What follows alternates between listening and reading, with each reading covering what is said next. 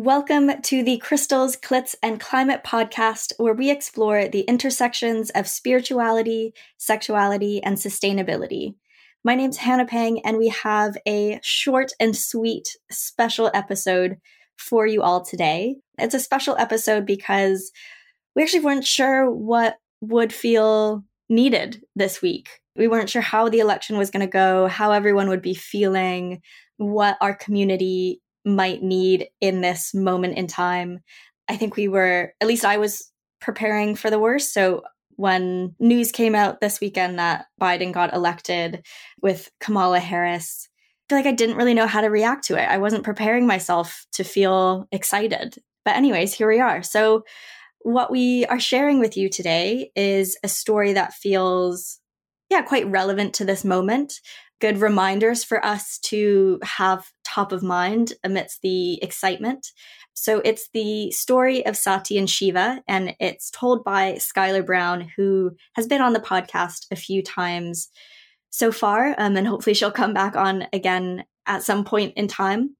For anyone who hadn't listened to any of Skylar's episodes before, Skylar is an amazing human. She's also a corporate shaman. She helps bring the divine feminine into workspaces. She's an avid student and studier of the feminine and the masculine energies and how to really honor the divine feminine and masculine in both men and women or of any gender, and how the feminine and masculine is really just the core essence of everything in our world, in our universe.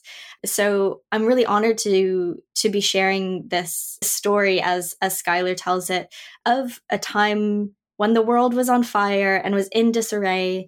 And it's really a tale of how do we approach situations like this? How do we solve, what do we do when the world is on fire? And it talks about the importance of returning to our bodies, being really present on this planet in this lifetime, and how can we honor the feminine, the great mother, and what can happen and what does happen when we disrespect her or forget about her, which just feels really top of mind at the moment.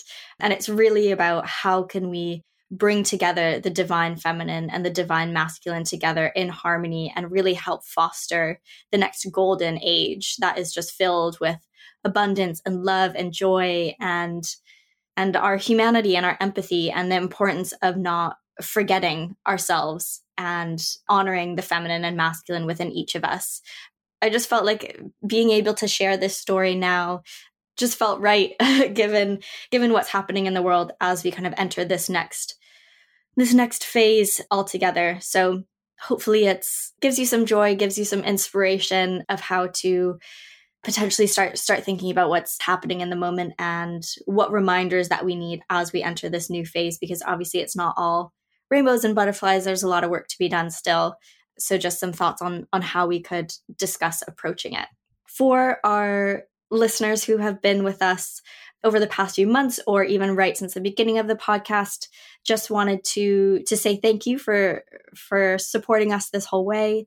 If you feel called, please leave us a rating, give us a review, subscribe if you haven't already. And if you feel compelled, share us with a friend. It's super, super helpful for us, and we really appreciate it. Without further ado, on to the story of Sati and Shiva with Skylar Brown.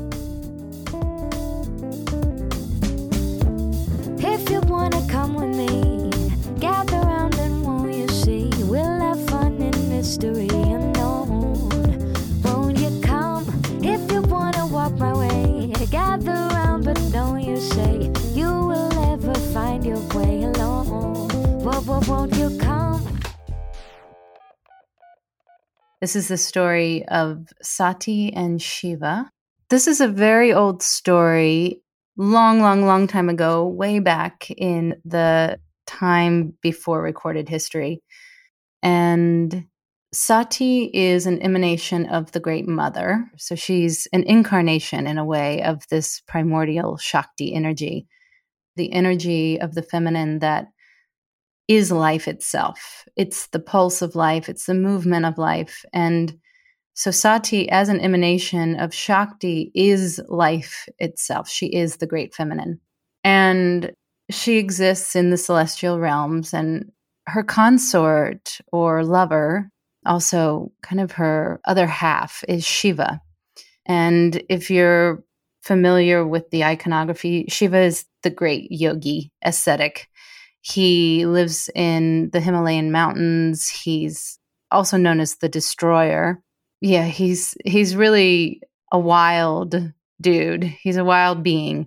So the story is that Shiva, as the destroyer, he's a really important part of maintaining the cosmic order. And he's prone to go into these bouts of deep meditation. You find this in many stories about Shiva, that he gets sometimes so caught up in his meditation that he forgets to do his duties.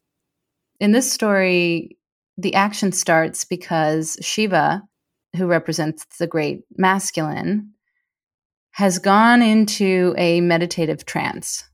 He's such a profound yogi that he'll sometimes lose himself. He doesn't eat, he doesn't sleep, he loses all bodily functions, he just meditates. And this is problematic when it happens because Shiva's the destroyer. He's one of the trinity of gods who keep the world going, Brahma, Vishnu, and Shiva. And Shiva's the destroyer.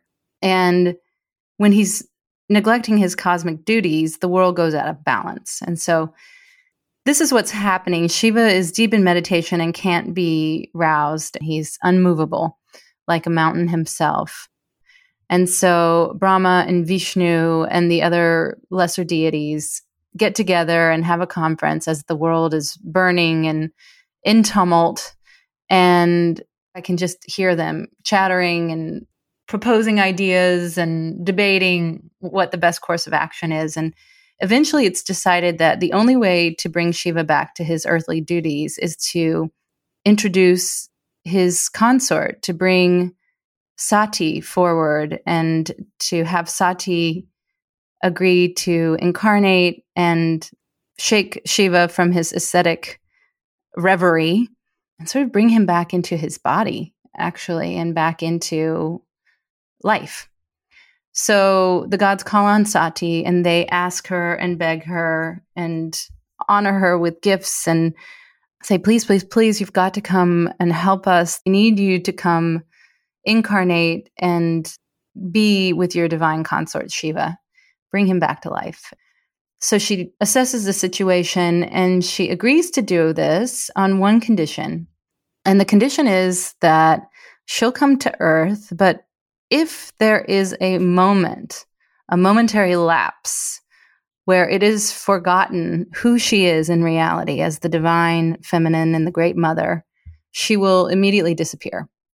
That she wants to be honored for as long as she's on Earth. And if there's a breach of the arrangement or the agreement, she'll go. So all the gods agree that no problem. Of course, we revere you. You're the great mother. How could anyone ever forget? And so she comes to Earth. She's born. She incarnates as the daughter of a king called Daksha. And Daksha adores her and gives her a royal upbringing. And she has a wonderful childhood and eventually becomes a teenager and a young woman. And she falls deeply in love with Shiva, and Shiva falls deeply in love with her, as is meant to happen. They are, in the subtle realm, lovers already. So this is just a reuniting of their beings. And so Sati and Shiva become consorts, lovers. And really what that is a symbolic experience of the union of the masculine and feminine. And so that's what Sati and Shiva represent. And so they create this union and there's harmony on the planet, a golden age in culture and happiness in the world, like Garden of Eden.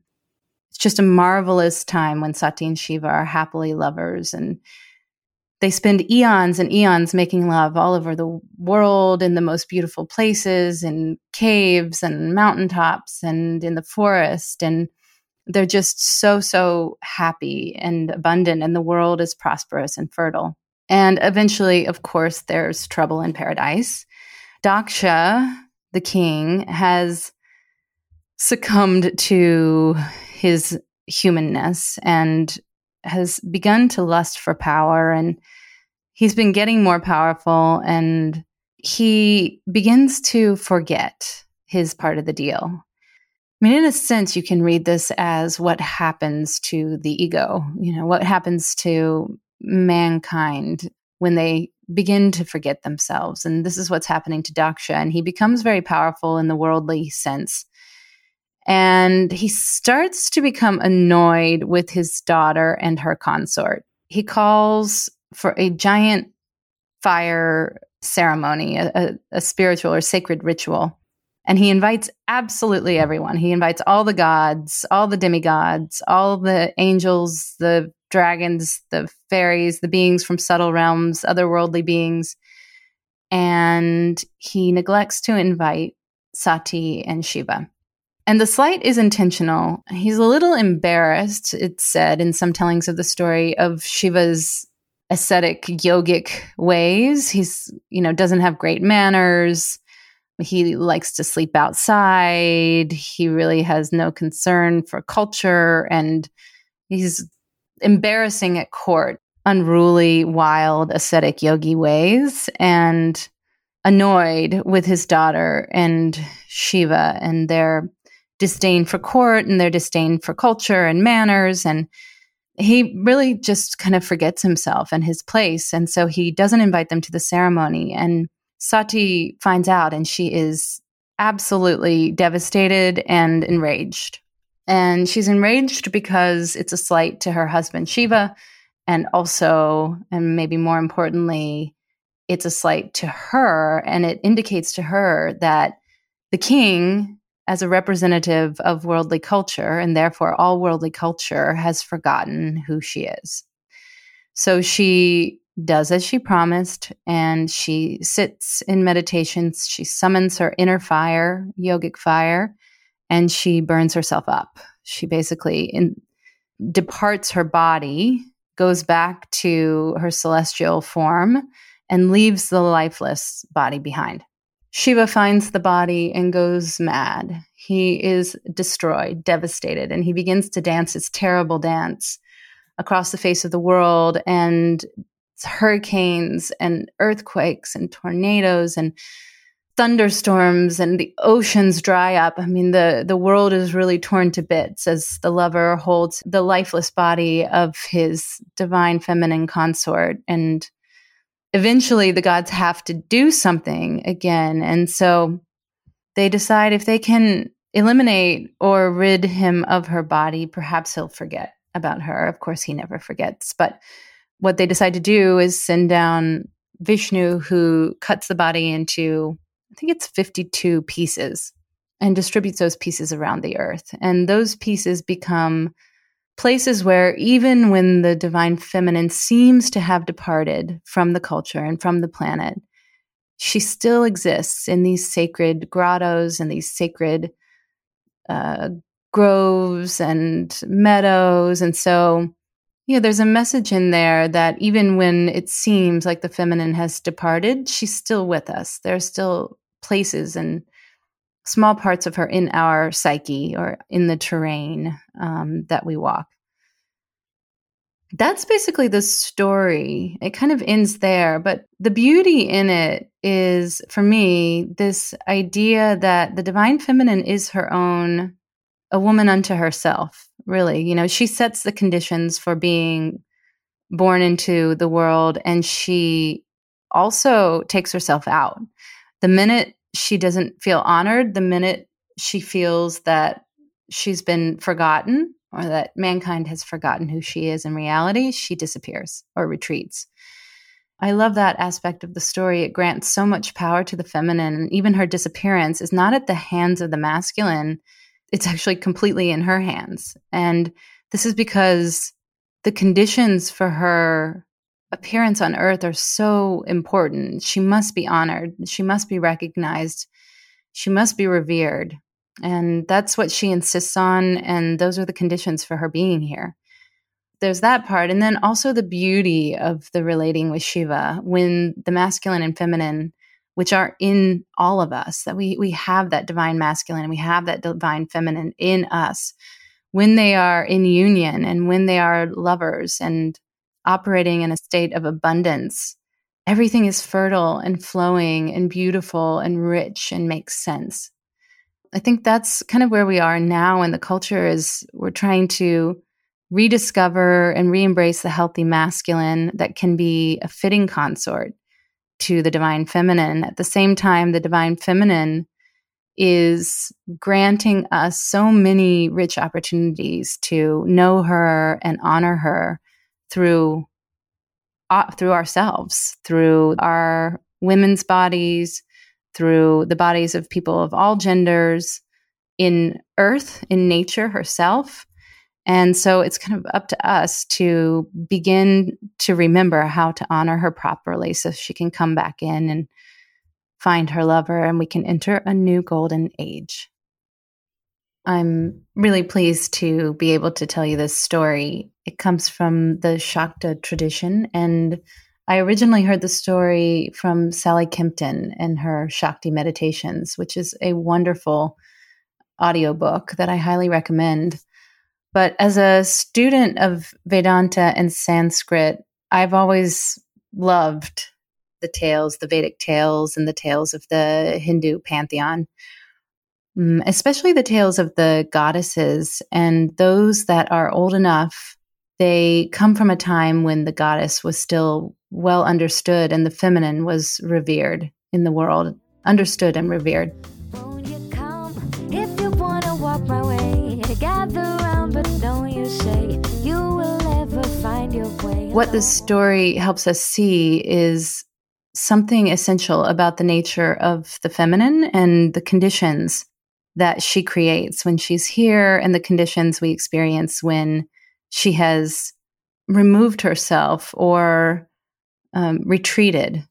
Because that is one of the important essential aspects of the feminine, is that it's cyclical.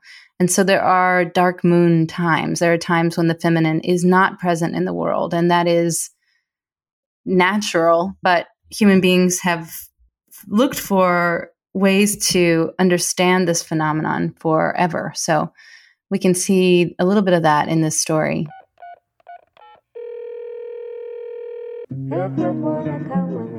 Thanks for joining us for this week's episode of the Crystals, Clits, and Climate podcast. Find us online at crystalsclitsclimate.com or on Instagram at crystals.clits.climate. And make sure to rate, review, and subscribe to whatever platform you're listening to us on. Music for today's episode was provided by Los Angeles-based artist Lauren Desberg. Thanks for being with us. We can't wait to be back for next episode. See you next Tuesday.